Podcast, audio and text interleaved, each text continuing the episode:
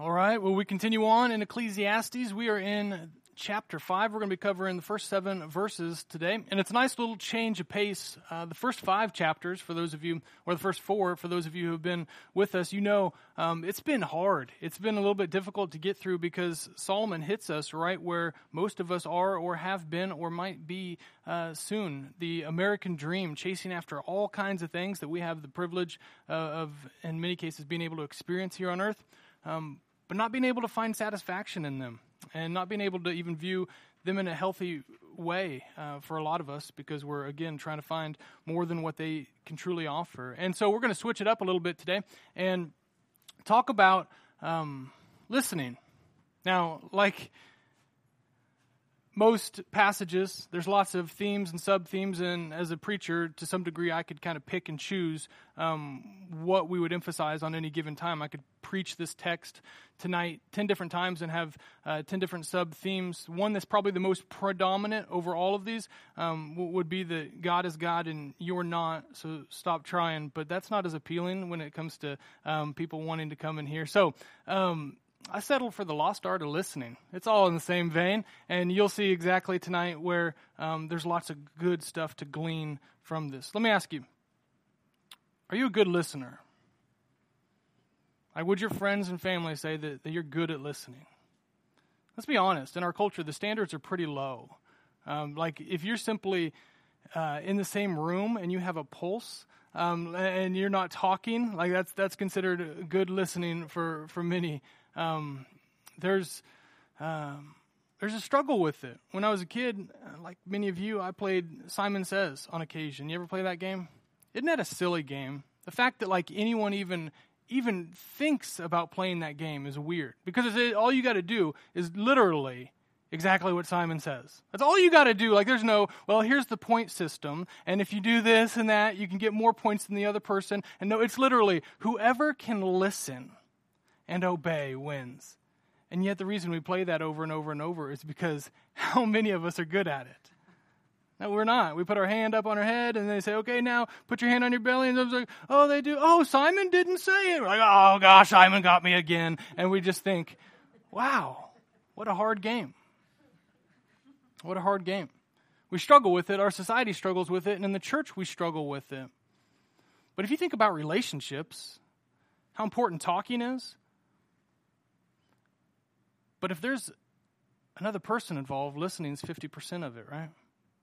And if you judged your relationship with God simply on uh, listening alone, how healthy would it be?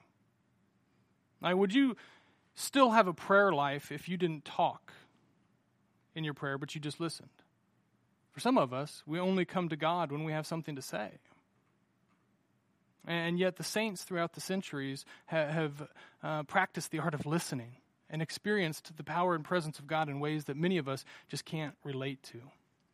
Um, I remember when I was in Utah years ago, uh, we had an opportunity, a couple uh, famous people in the evangelical world, famous. Um, a couple of you, some of you might recognize the names. They'd written a whole bunch of books and, and been on CNN and all over the place and whatnot. And if they would have been preaching in the South um, or really anywhere else in the U.S., they would have hundreds of people come to hear them because they were pretty well known. But they came out to Provo uh, for those of us planning churches out there, and we were able to come talk to them. And so they came and they preached, and there was just like 50 of us, and it's like, wow, this was unique. It was an intimate environment, and I knew these guys like they have all kinds of wisdom that I wanted to glean from. And when you're out in a desert place like Utah, um, spiritually and physically, like you just, you want to be poured into. And I remember thinking, this is awesome. I had it marked on my calendar. I'm like, this is going to be good. We're in this tiny little church with these guys who people would love to be able to sit in the same room as them. And me and these other pastors were invited, and we're going to hang out. And so they preached their sermon and did their thing. And then afterwards, um, those in the community who came, they, they left. And these guys hung out and said, okay, pastors, let's, let's go downstairs. And they had this kind of fellowship hall area. And I just want to talk to you guys. So there's like 15 of us. And we're sitting there, and all of us, as we look at each other, we're like, this is pretty cool. That's pretty awesome. Like, we get to talk to these guys. And I'm thinking, what are they going to tell us? Like, we got an hour or two with them. What are they going to say to us? And they made a mistake. They made a mistake that you can't make around preachers. They asked questions to us. And although we came to hear from them, they asked, Tell me, what's it been like for you guys out here in Utah? Oh, man.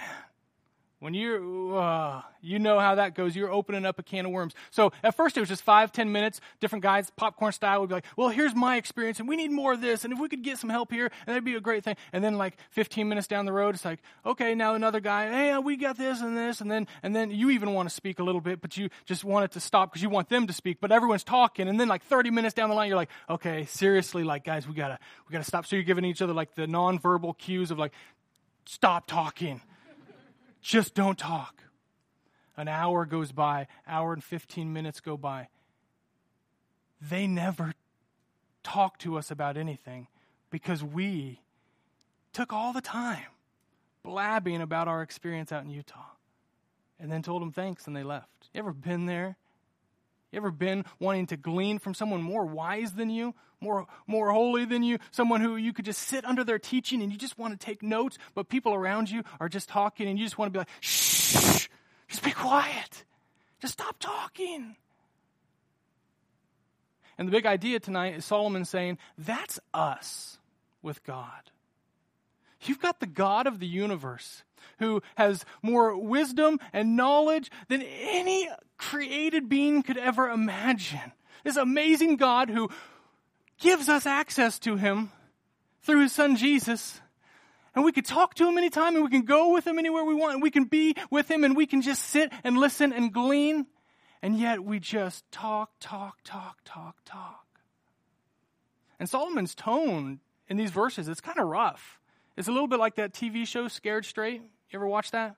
Where they take all the teenagers into the jail and just let them hang out for a day or two and like try to really pound into them the seriousness of where they are. And Solomon is trying to get our attention saying, Do you guys understand how incredibly powerful the presence of God is? And sometimes it's good to be serious about that. So as we walk through this tonight, I want to ask that you ask yourself, what am I missing out on? Maybe I'm not hearing from God because I'm not listening to God.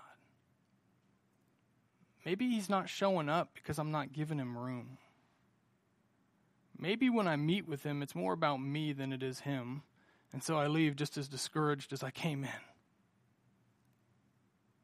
Maybe I'm a little bit apathetic spiritually because I pour out to him, but I don't ever get filled up because I don't listen to them. So, it's a good heart check. Let's talk about the lost art of listening. If you got a Bible, feel free to open up to Ecclesiastes 5:1. Uh, normally, I preach out of the ESV for this series because it's just a hard book to walk through. We're walking through it in the NLT, the New Living Translation. And verse 1 says, As you enter the house of God, keep your ears open and your mouth shut. Is, is the Bible straightforward? Does, I, I feel like it's just very, very clear. Keep your ears open and your mouth shut. It is evil to make mindless offerings to God. First thing we see is access is a privilege. When it comes to God, having access to Him is a privilege. It's serious. Sometimes we take it for granted when you get so used to it. You ever been able to have access to something that most people don't? And the joy of being one of the few that gets something that others don't? this past weekend, um, like each summer, my family, uh, my side of the family anyway, does a Kansas City trip where we just do like an overnight trip. My brother lives in Olathe. They got a nice big house and um, whatnot. And so we go and we just do something as a family. I got several brothers and sisters and my parents. And so there's like 13, 14 of us that get together. And so we went this weekend and we went to the city market downtown. You ever been there? Downtown Kansas City, the big farmers market thing. It's just cool. There's all kinds of stuff going on. You could eat food from all over the world. It, it's just uh, an awesome vibe. But as you're driving down there, you don't really have many places to park, and it's a pain. And you realize, you know what? This is why people don't live here or people don't come here, is because sometimes it's just a hassle. Then after that, we're like, all right, where do you guys want to go? So we went to Q39. It's a newer barbecue restaurant and they got amazing brisket. And we were like, yeah, let's do that. And so we went over to Q39 and we didn't have reservations, but we got in and the place at 11 o'clock in the morning is just packed out. We're like, gosh, it's good, but there's just so many people. Everywhere we go, it's just crowded. And then in the afternoon, we had to decide what do we want to do? And we could go to some other place that's packed full of people. Or we had some connections just down the street in Johnson County to a, a family that had a pool in their backyard. And Silas had been doing swim lessons lately, so we decided we're going to go to this pool. And we walk in, and it's just awesome. And they've got all kinds of stuff. It's not just like a above ground pool; it's an in ground pool, and it's just beautiful. The backyard's fenced. It's just it's just beautiful. If you've been to Johnson County, you know it's just a nice area. And this house was no different. And Silas, he was so excited, and Tara and I are looking at each other like, oh, yeah, this is nice to have access to a private pool when everyone else is either at work or they got to go to a city pool and it's going to be packed and they like they don't get this. And I remember after a few minutes looking around at those who uh, lived there, and they were wonderful people, um, but they weren't nearly as excited as we were. Now it could be because we were in their house. That might might, might have been why they weren't super pumped. But then my other family who um, lives just a few blocks away that goes there all the time, they weren't very excited either. Why? And I, I realized, yeah, they have access to this all the time. And sometimes when you have access to something all the time, you start to take it for granted. And Solomon's saying, You guys, in his lifetime, he built a temple and he's seeing there's a disconnect. Y'all are coming in, you're not seeing this as serious anymore, and you're just just talking and flippantly walking in like you can do whatever you want. Hey, God's here, but no big deal. He's just a friend. He's here for the party and we're going to talk. And he's saying, just zip it. Listen. Listen. This is holy ground. You see, Solomon prior to Solomon, uh, they just had the tabernacle. It was movable. It was a, what they call the tent of meeting, and they had the Ark of the Covenant. They had all kinds of uh, important relics in there, and this is where they, the people of Israel, would meet with God. And then around 930 BC, the first temple was built. So 3,000 years ago from now, uh, Solomon he built the temple that his dad David hoped to build. And over seven years and 150,000 people, they built this temple, and it was amazing. Now this temple only lasted for uh, a few hundred years in 586, 87, uh, the Babylonians came, tore down the temple. There were 70 years where they didn't have a temple. And then Ezra and Nehemiah, remember when all that happened? Then they come back, they build a temple. That temple lasts until Jesus comes. And then in AD 70, that temple was destroyed. We haven't had a temple ever since, right? But going back to this temple, it was a place where God met with the people. And really, there's five different things that we need to know about the temple if you're brand new to the idea is for the Israelite people, it was a place. Now, God didn't need a place on earth. Like God created heaven and earth. He can be wherever He wants, whenever He wants. He's everywhere. But this was for the people. They needed a place where they could come and meet with God. And although there were synagogues, basically local churches around, Solomon said, I'm going to build a temple, a place where God can be. And so the second part of it is his presence. This is where God dwelt. Now, it wasn't only where God dwelt, but in the Holy of Holies, um, there was the presence of God. And if you got in this and you weren't supposed to be in this, and only the high priest could be in the Holy of Holies, if you did it and you weren't supposed to be, you would die immediately. But it's also a place, number three, where the people met. This is where they would come not only to offer sacrifices, but this is a gathering place. The feasts, the festivals, the temple courtyards were a place where people gathered to celebrate God. Number four, it was a place where there were priests who could minister between the people and God. There were lots of priests through the Levites. That was the family, the 12 tribes of uh, Israel. One of them was specifically gifted and told, This is your duty to be priests. But there was the great high priest. This was the one who um, had direct access to God. And then, number five, the propitiation. This is where they came to offer sacrifices for their sins, where there was a substitute for their sins. And they had the Day of Atonement once a year where um, they, they would um, cleanse all of Israel. But then they had fellowship offerings, peace offerings, sin offerings, all kinds of offerings all throughout the year for their sin. And you can imagine this would have been crazy to see hundreds of people coming on a regular basis. If you read Leviticus, you get this picture, and some people are like, oh, Leviticus, it's so boring. But you just sit in that book and picture what it would have been like to have animals slaughtered over and over and over, blood pouring out everywhere. And the idea that if you're in that, you're thinking, why? This is, this is, there's blood everywhere. The massacre of animals, like, what is happening? And the recognition the, the recognition that this is a holy God and sinful people. And because of our brokenness, there, there has to be blood, because it's the life that atones. If you're walking in that, you know it's serious. Matter of fact, they say back in 1 Kings chapter 8, when, um, when Solomon dedicated this temple, he said that he sacrificed 22,000 oxen and 120,000 sheep within a seven day period. You want to talk about blood? You want to talk about gore? You want to talk about people recognizing this is incredibly serious that God dwells here and that we can come even remotely close. But apparently,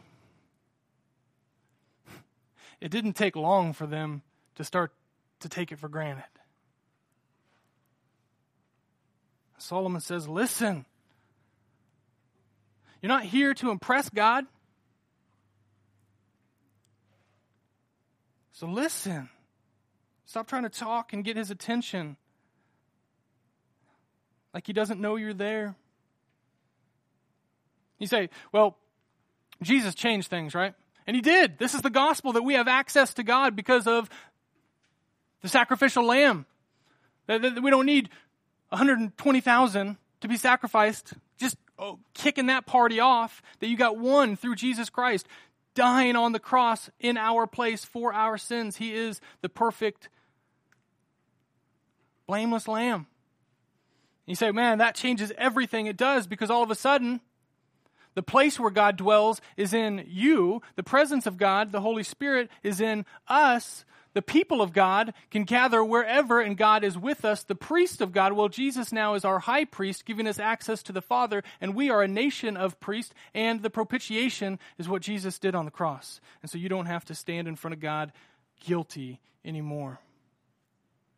So, now let's connect the dots. You say, obviously, this whole idea of taking corporate worship serious and the presence of God and access to Him serious like, surely we do great at it, right? Well, if your body's a temple, how well do you treat your body? If by treat you mean Dairy Queen treats, most of us are probably doing great, right? And if you just look at something like corporate worship, how much reverence do we have for that? Like when you come in tonight, were you expecting to encounter God? When you come on a Sunday, what are your views of the church? And I've straight up had people tell me that they come to church because it's a place to be seen. I've had people tell me out of their mouth, it's a country club. Don't tell the pastor that you come because you think it's a country club. I've had people tell me that it's a good place to network and make connections for their business. Some of us just flat out treat the church like a business. The congregation are the customers, and, and the staff, they're the ones who are going to provide goods. And so what happens is you come in and you look around, you say, okay, good message. I like the music. What's going on here? I like the decor. This is a good vibe. I feel at home. And so then you tithe and you give offerings to the staff so that they can provide religious goods and services to you. And all of a sudden it becomes about you, the customer, and what you want. And because the customer's always right, the staff and the leadership of the church feel like we need to bow down to the customer. And so then we got to entertain and say, what's the most relevant, cool stuff that people will come to. And when the people don't get what they want, then they go to the next church where they get fed. Does this sound familiar to anybody? And all of a sudden, we're calling our Sunday morning worship gathering services.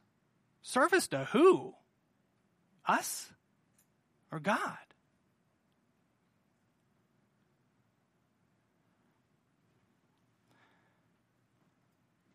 And Solomon's saying, do you remember?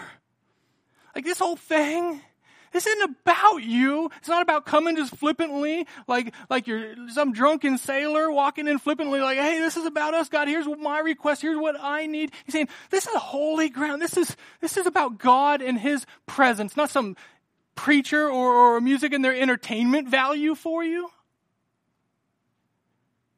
This is about His preferences, not our opinions. This is about His presence, not our status. It's about God. When you walk out of here tonight, when you wake up in the morning, How much do you think about the fact that you've got access to God? What worries, what drama, what issues do you have that even, even need to be talked about when your focus and your mentality is, I've got God? He trumps everything.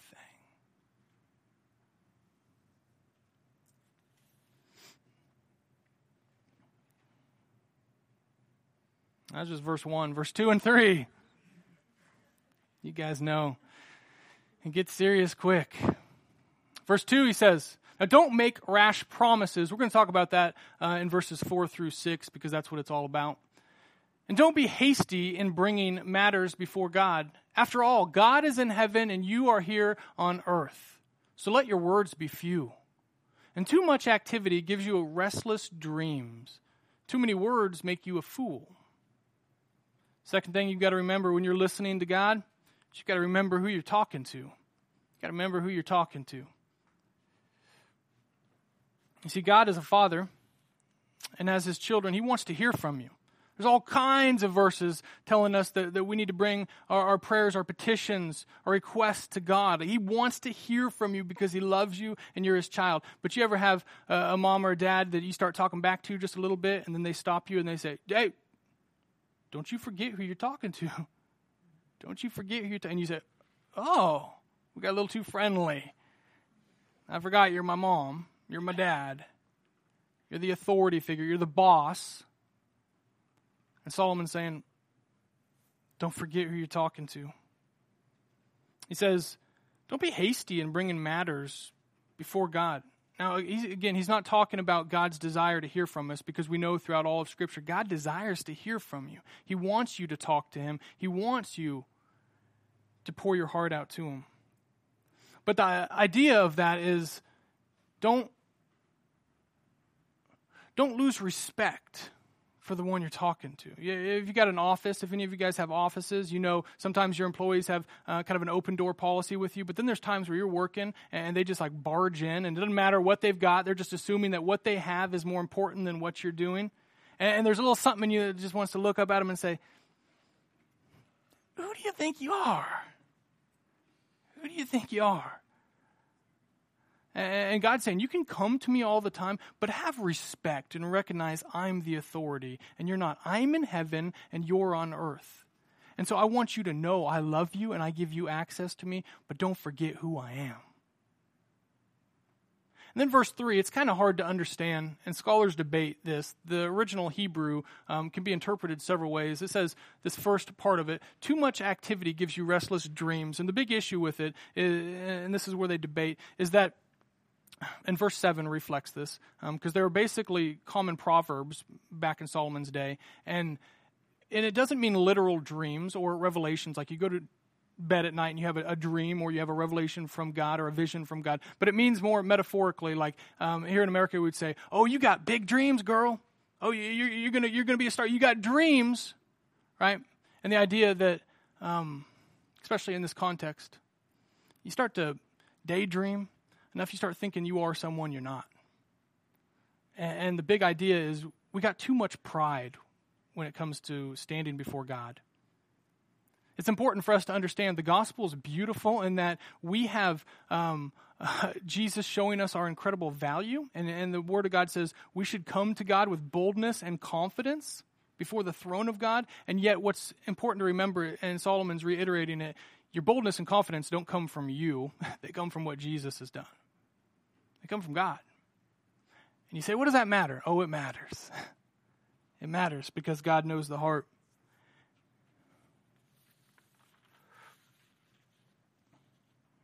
Let me ask you a little bit of a litmus test, but um, when do you speak with the most thoughtfulness? Is it when you're with like your spouse or your close family, your immediate family, or your close friends? Or acquaintances, coworkers, or strangers? Like when do you watch your mouth the most? Most of us maybe uh, initially think, well, probably my family, my spouse, the people who are the most close to me, the ones I love the most are the ones that I'm watching my mouth around. But sit and think about it. when do you really say the most stupid stuff?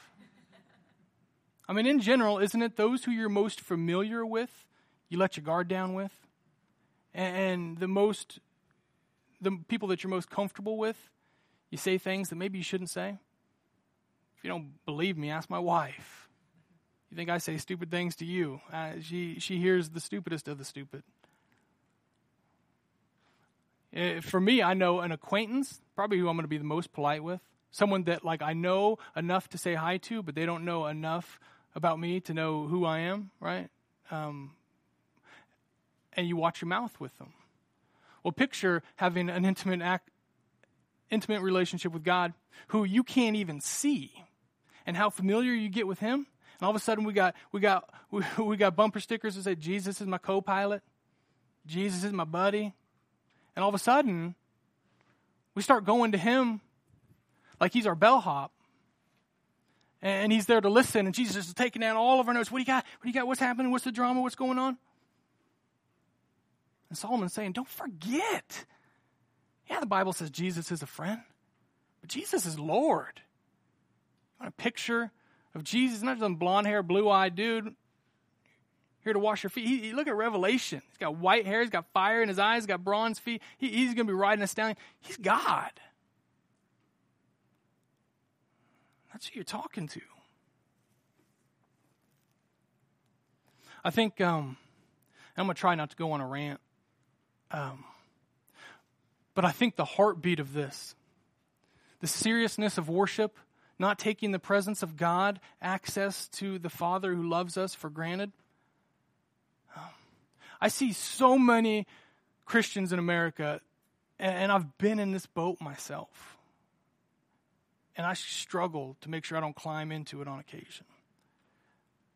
We are disillusioned, dissatisfied with our relationship with God, discontent, even though we've got the God of the universe. And we don't know what to do. We know that God is God enough to where we're going to stay down this path, but like if someone asks us, we're not really that happy right now? Or when people say, How's your walk with God? We say, Well, I'm stagnant, I'm complacent, I'm a little bit apathetic. That's a kind way of saying, It's not good. Not happy right now at all.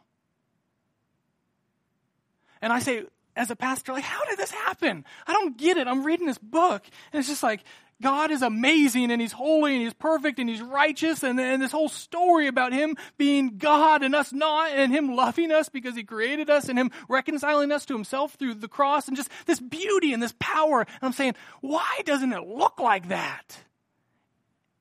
Why are we not experiencing that?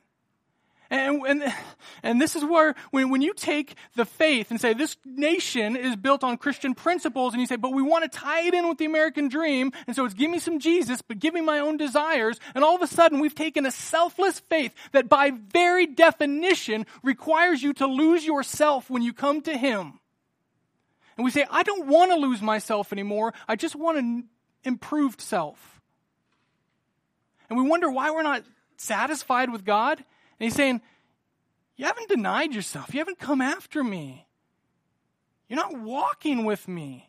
You're trying to drag me into your own situation and your own life and your own will and your own drama. And I'm saying the healing and the release, eh, it comes when you lose yourself, when you say, I'm going to lay down my life. I'm going to choose daily to deny myself and my desires and my will for the sake of following Him.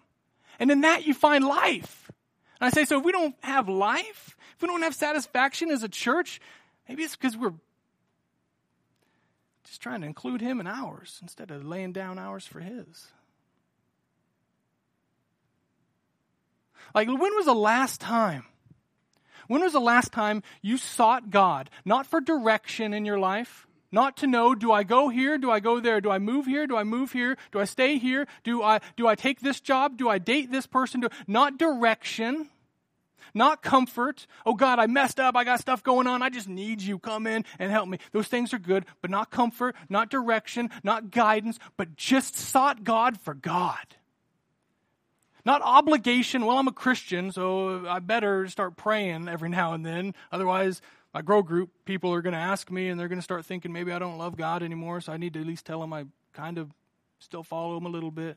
Not obligation, not guilt, but just sought God for God. I'm telling you what, if you wanted to see the quickest revival in America around the world, it would be when we make Christianity about God again and not so much about. I said I was going to try not to do a rant, but I'm on a rant.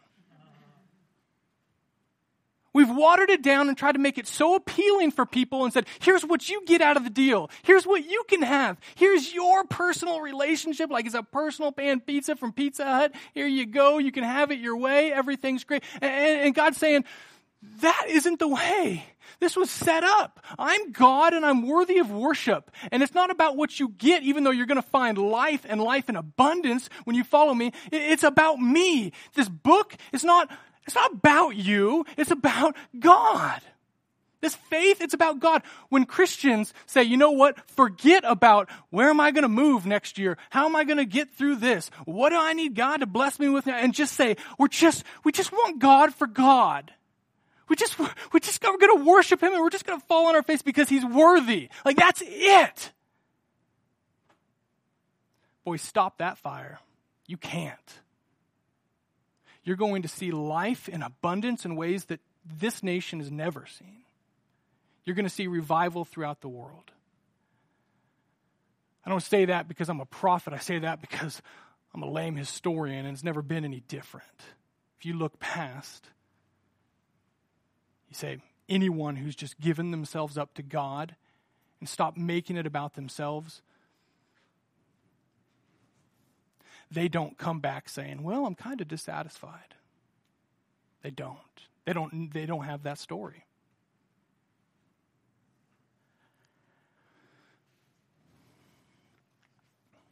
Remember who you're talking to. When you walk into a room,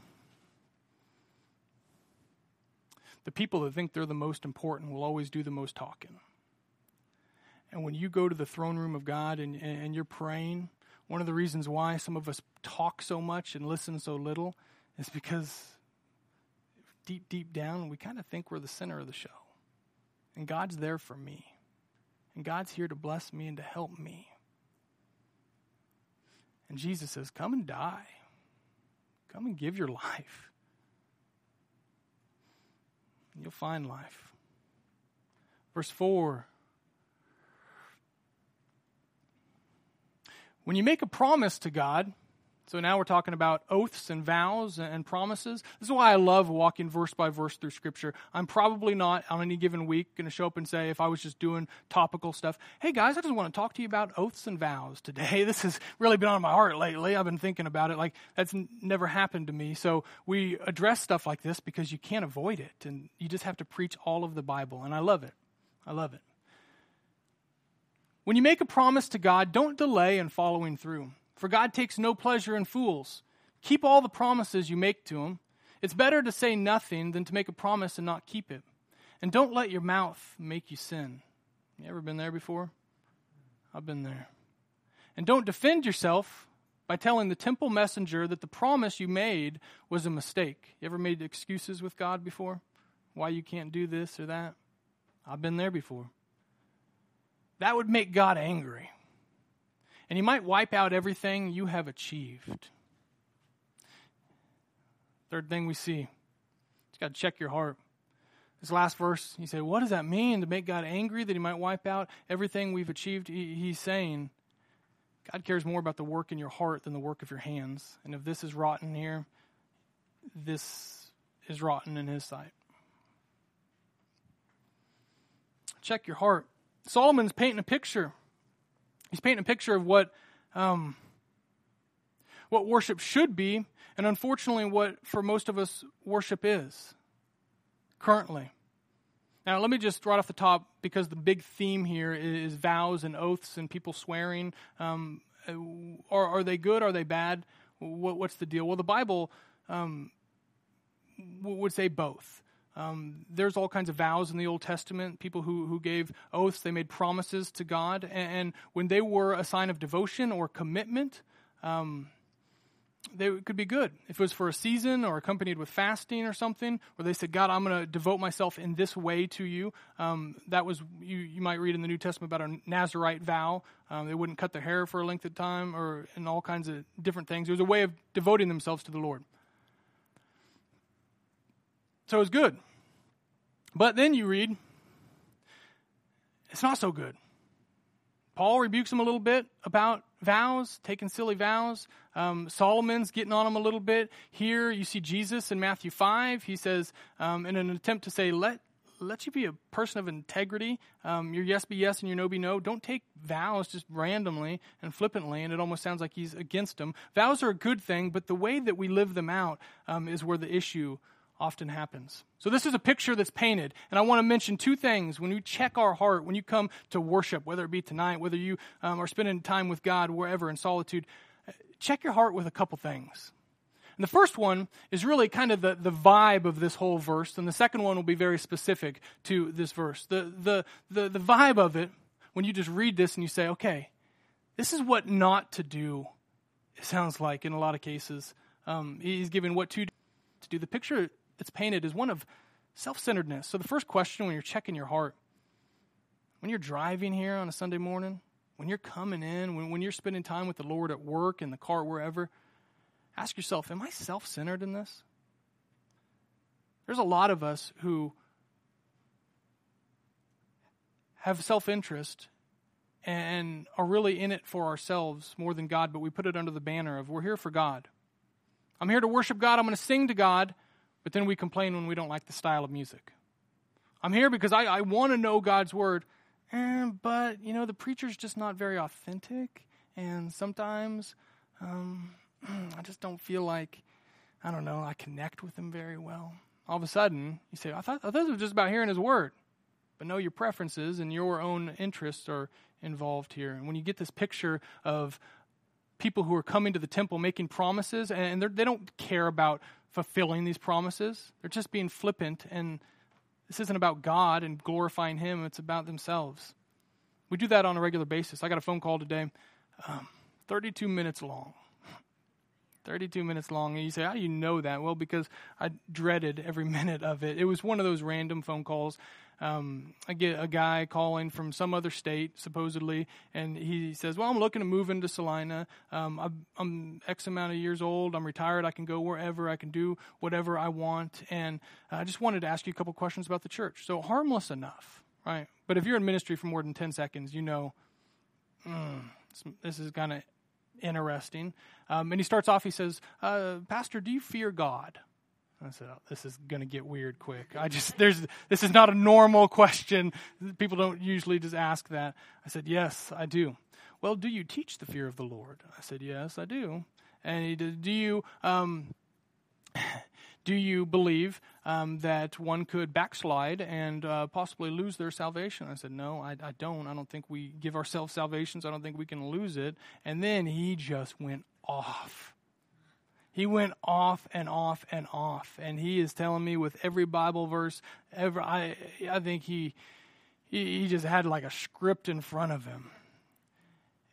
And at first, he, he he tried to keep pretty tame, but then he just got angrier and angrier.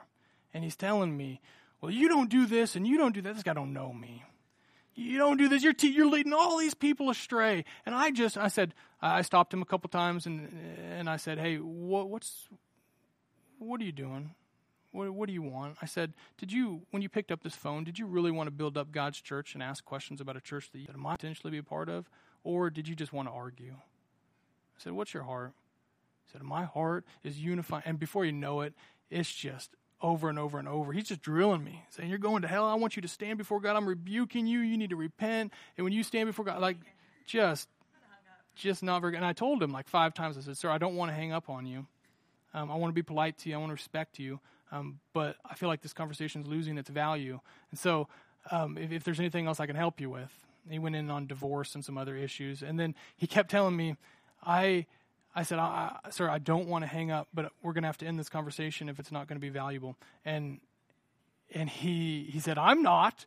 I'm not ending it. You can." And I'm just like, I can't, I can't do this. I can't do this anymore. And finally, I said, "Sir, thank you for your call." He's like, "You're not thankful for it." I'm like, eh, "You might have caught me in a lie there," but but then I hung up, and afterwards, afterwards, I um I did. I went to the Lord and I said, Lord, if there was some truth in there that I need to repent of, help me to repent of it. But I was thinking to myself, that old boy legitimately thinks he's doing the kingdom of God good. Like he legitimately thinks that that's his ministry, that he can call up preachers from all over the country and just put them through the rails without even knowing what they believe. And yet it's just divisive. It's just silly. It's just a waste of time. And I think some of us, we do, that with God. We, we think that we're serving Him. We think that we're building the kingdom. We think that um, this is about God, and yet we're so selfish in it. We've got to check our hearts.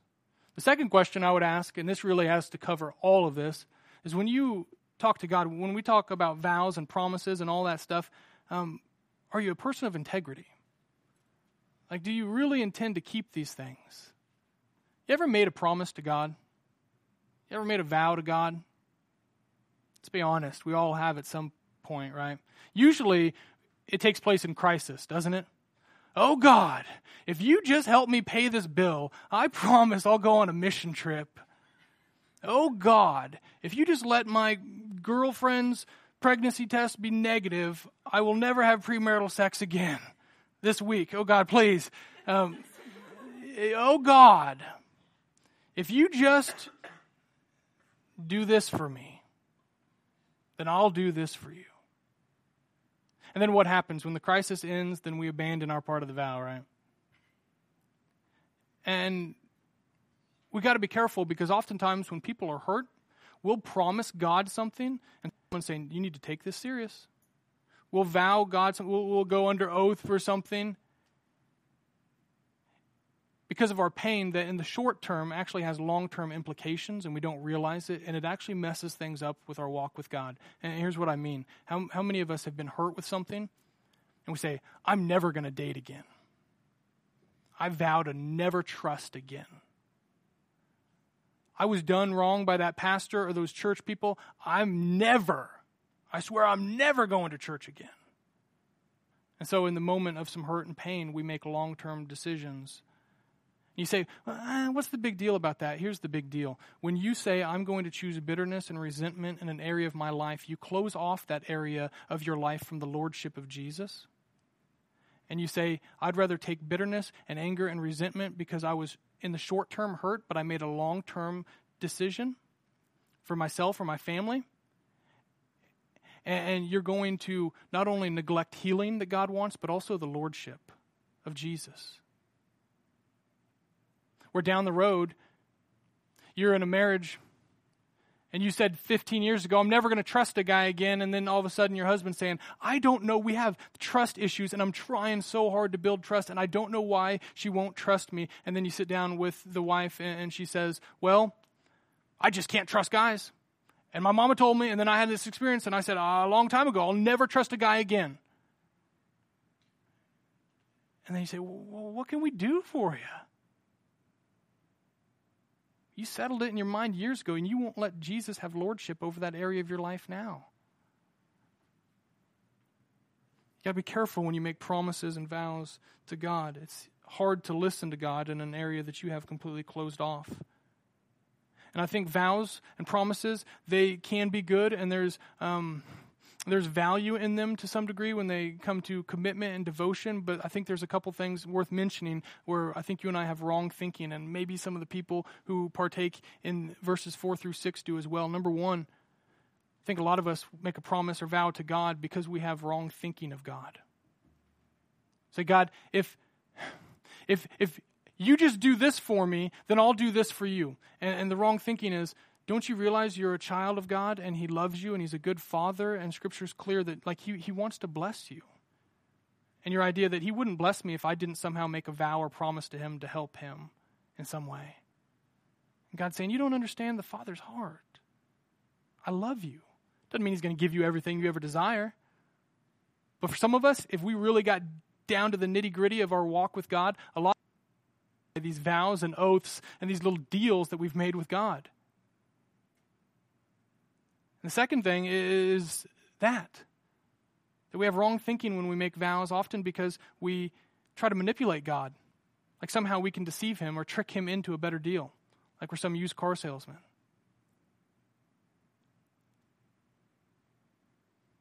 Well, God, I promise. I know I haven't kept my word before, but now it's going to change. As if God doesn't know our heart and our track record.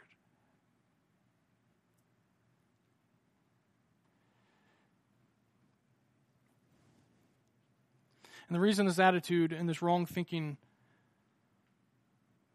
hurts God's heart for many reasons, but one is because we often make these vows and promises and end up indebted to God. And the whole point of the gospel is that Jesus sets us free from our debt, that He's paid our ransom, that we have through the blood of Jesus, our sins covered, and we have freedom. And yet, how many Christians are saying, I'm going to somehow forget the gospel and just try to work out this side deal with God, and I'm going to feel guilty if I can't um, uh, fulfill my end, but I'm going to be angry if He doesn't fulfill His end. And God's saying, quit trying to make little side covenants with me when I've got the new covenant, and it has to do with Jesus, and my favor comes through Him, and you're my child, and I love you, and you don't have to do things out of guilt, and you can't manipulate me. You don't have to try to impress me. I just love you. Can you believe it? Can you believe that I just love you? And I want to bless you in times, and in some things that aren't my will, I'm not going to. And that's still going to be a blessing.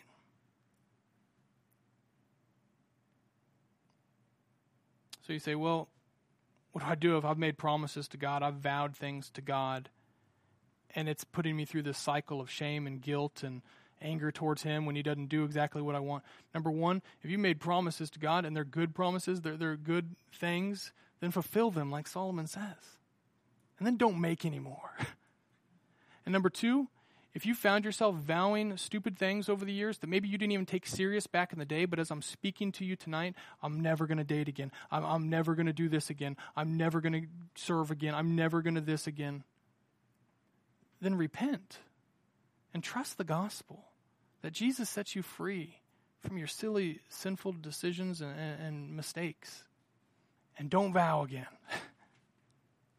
Vows can be good, but not when our hearts are wrong. In verse 7, and last but not least, we'll wrap it up with this. He says, Talk is cheap. You ever heard that? Talk is cheap. Like daydreams and other useless activities, fear God instead. Fear God instead. Last but not least, if you're going to listen to God, you got to have a foundation of fear. This might sound odd to you, but this is beautiful. A foundation of fear. You ask throughout this, how, as we talk about it, how do I prepare in corporate worship or, or alone in solitude to meet with God? How do I have a right heart with God? How do I listen to God? And I could give you five practical steps that all Christians need to do, and we could write a blog about it, and it'd be amazing. Man, I don't know. Some of those practical steps are good. To me, this is as practical as it gets. This is so foundational and so important that if you don't if you don't grasp this little tidbit in the last five minutes, you're always going to have a hard time listening to him. You see, fear is a huge theme in the Bible all throughout the Old Testament, New Testament, and throughout Ecclesiastes. This is a big theme in this book is the fear of the Lord. And normally when we think of fear, we don't think of it as a good thing, but fear is both good and bad, and the Bible speaks of it in both ways. It tells us to fear the Lord, but it also tells us over and over and over not to fear. Sometimes they're combined. There's an angel or something appears to someone, and you're supposed to fear God, and they're down on their face, and then they say, "Don't fear." And you're like, "What? I thought we were supposed to fear." No, we're not. Okay, what is it? There's healthy fear, there's bad fear. Bad fear are things that make you worry and insecure and not trust God's provision and His sovereignty, and to try to make you want to take control of your life because maybe you're not trusting God. Like if you fear provision, the Bible says don't fear that. Don't worry. Like God will take care of you. If He takes care of the birds of the air, the sparrows, like He's going to take care of you. If you clothe the flowers of the field, like he's going to take care of you. So that's a good example of what the Bible says. Don't fear that. But then there's a healthy fear, a fear of God. The Bible says you should fear God. You say, what does that mean? It doesn't seem like a good thing. It's a beautiful thing. Unfortunately, for non believers, they're told over and over if you just neglect this whole book, if you don't care about this, if you want to do your own thing in life, you're going to fear judgment. You're going to fear hell. Hell wasn't created for people, it's created for angels, but people get to go there too. If they don't have faith in Jesus, I can't believe he'd preach hellfire and brimstone. Preaching the Bible, man. And it's true. You see, God's going to get glory from every human life one way or another, and you get to choose which way. He can get the glory of saving your soul on earth or a perfect, just God. And for those who reject him, they go to hell. And you might not understand it, but he even gets glory from that. Because judges don't like throwing guys in jail. But when they do, they're doing the right thing. That's why we want them to be judges. And God's a great judge. For Christians, you say, well, how in the world are we supposed to fear God? Well, we fear God in a way that we respect Him, but that we're in awe of Him. Not that He's going to rip salvation from our hands, or that He's a, a, weird, twisted father who doesn't know how to interact with His kids and holds us emotionally hostage or manipulates us. Not, not that kind of fear. He's a perfect father. He loves us. He's not going to say, I save you, but then if you screw up now, you're not saved. He's not messing with us that way. But we fear Him in the same way that you recognize when you have an authoritative person in your life, whether it be a parent or a boss or, or whatever, and you realize, hey, my parent, when you're growing up, I respect dad. I fear dad, not because I'm scared he's going to kick me out of the house, but because he is who he is. And he's an authoritative dad. And, and he disciplines me out of love, but he's still dad. It's healthy just to have a little bit of fear for dad. And God's an amazing God. He's all powerful. And when we see him face to face, if it wasn't for the blood of Jesus, we would die immediately. And that fear always remains. That's a good fear. It's a fear of respect. It's the kind of fear that you have when you're at the zoo. And if you happen to see, and I hope it doesn't happen to you, it hadn't happened to me. Thank God I don't have that sermon story. And you're walking by the lion's den, and you see that gate just happen to be propped open, and you look and you realize there's nothing standing between me and that lion, and there's something inside of you saying, I'm not such a big shot anymore. And there's something right in front of me that has the power to demolish me. That's why, as a pastor, I love going to national parks because I like to feel small. Because sometimes in my own little world, I can have pride that I am somebody. And I need to remind myself over and over I'm small. God is big. Not the, not the biggest one on the food chain. Because God's always above us. You say, well, what, what value ultimately then is there in, in, fearing God? Well, I would sum it up as place and position. When you fear God as a Christian, you recognize I'm putting God in his proper place as uh, king on a throne above me, and that's the position he should always have, but then also our place and position. When you fear God, it puts you in your place. It makes you feel and recognize I am uh, in my place, and God is God and I am not. But it also puts you in a daily position of humility and listening. Because when you walk into a room again and you know someone who is more wise than you and you respect and they are authoritative and you realize, I, would, I want to glean from them, you listen to them. They command your attention. So your daily position becomes one not of, I'm going to flippantly come to God randomly whenever I've got something to say to Him, as much as I'm waking up this morning. I got God. I can listen to God. I can walk with God. I can hear from God. And that's the kind of disposition we all need.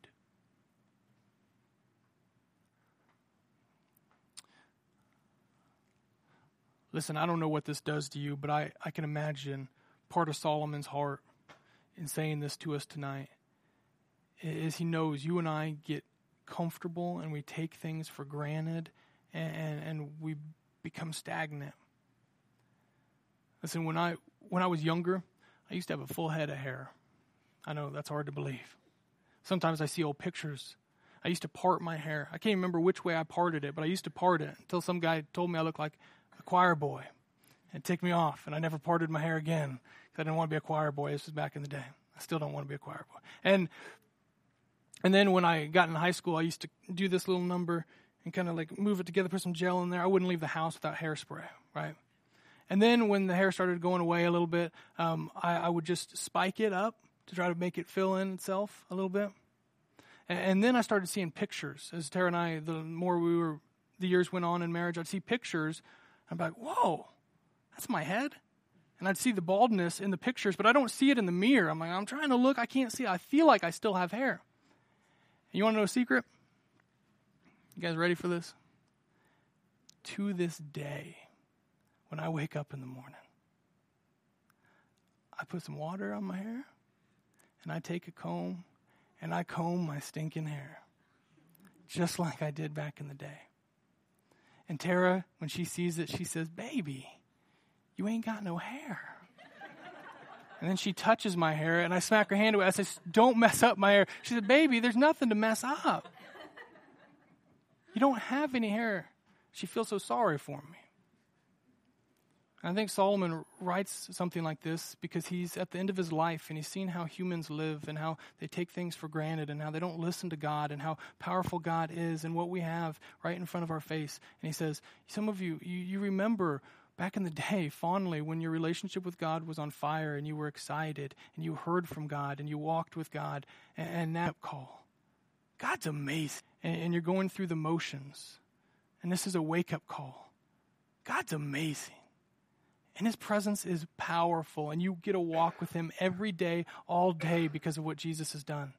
And it drowns out every bit of drama, everything that is ailing you, everything that you come to the table and say, I need God because of this. God says, when you just get a taste of me, you won't even remember what you came here about.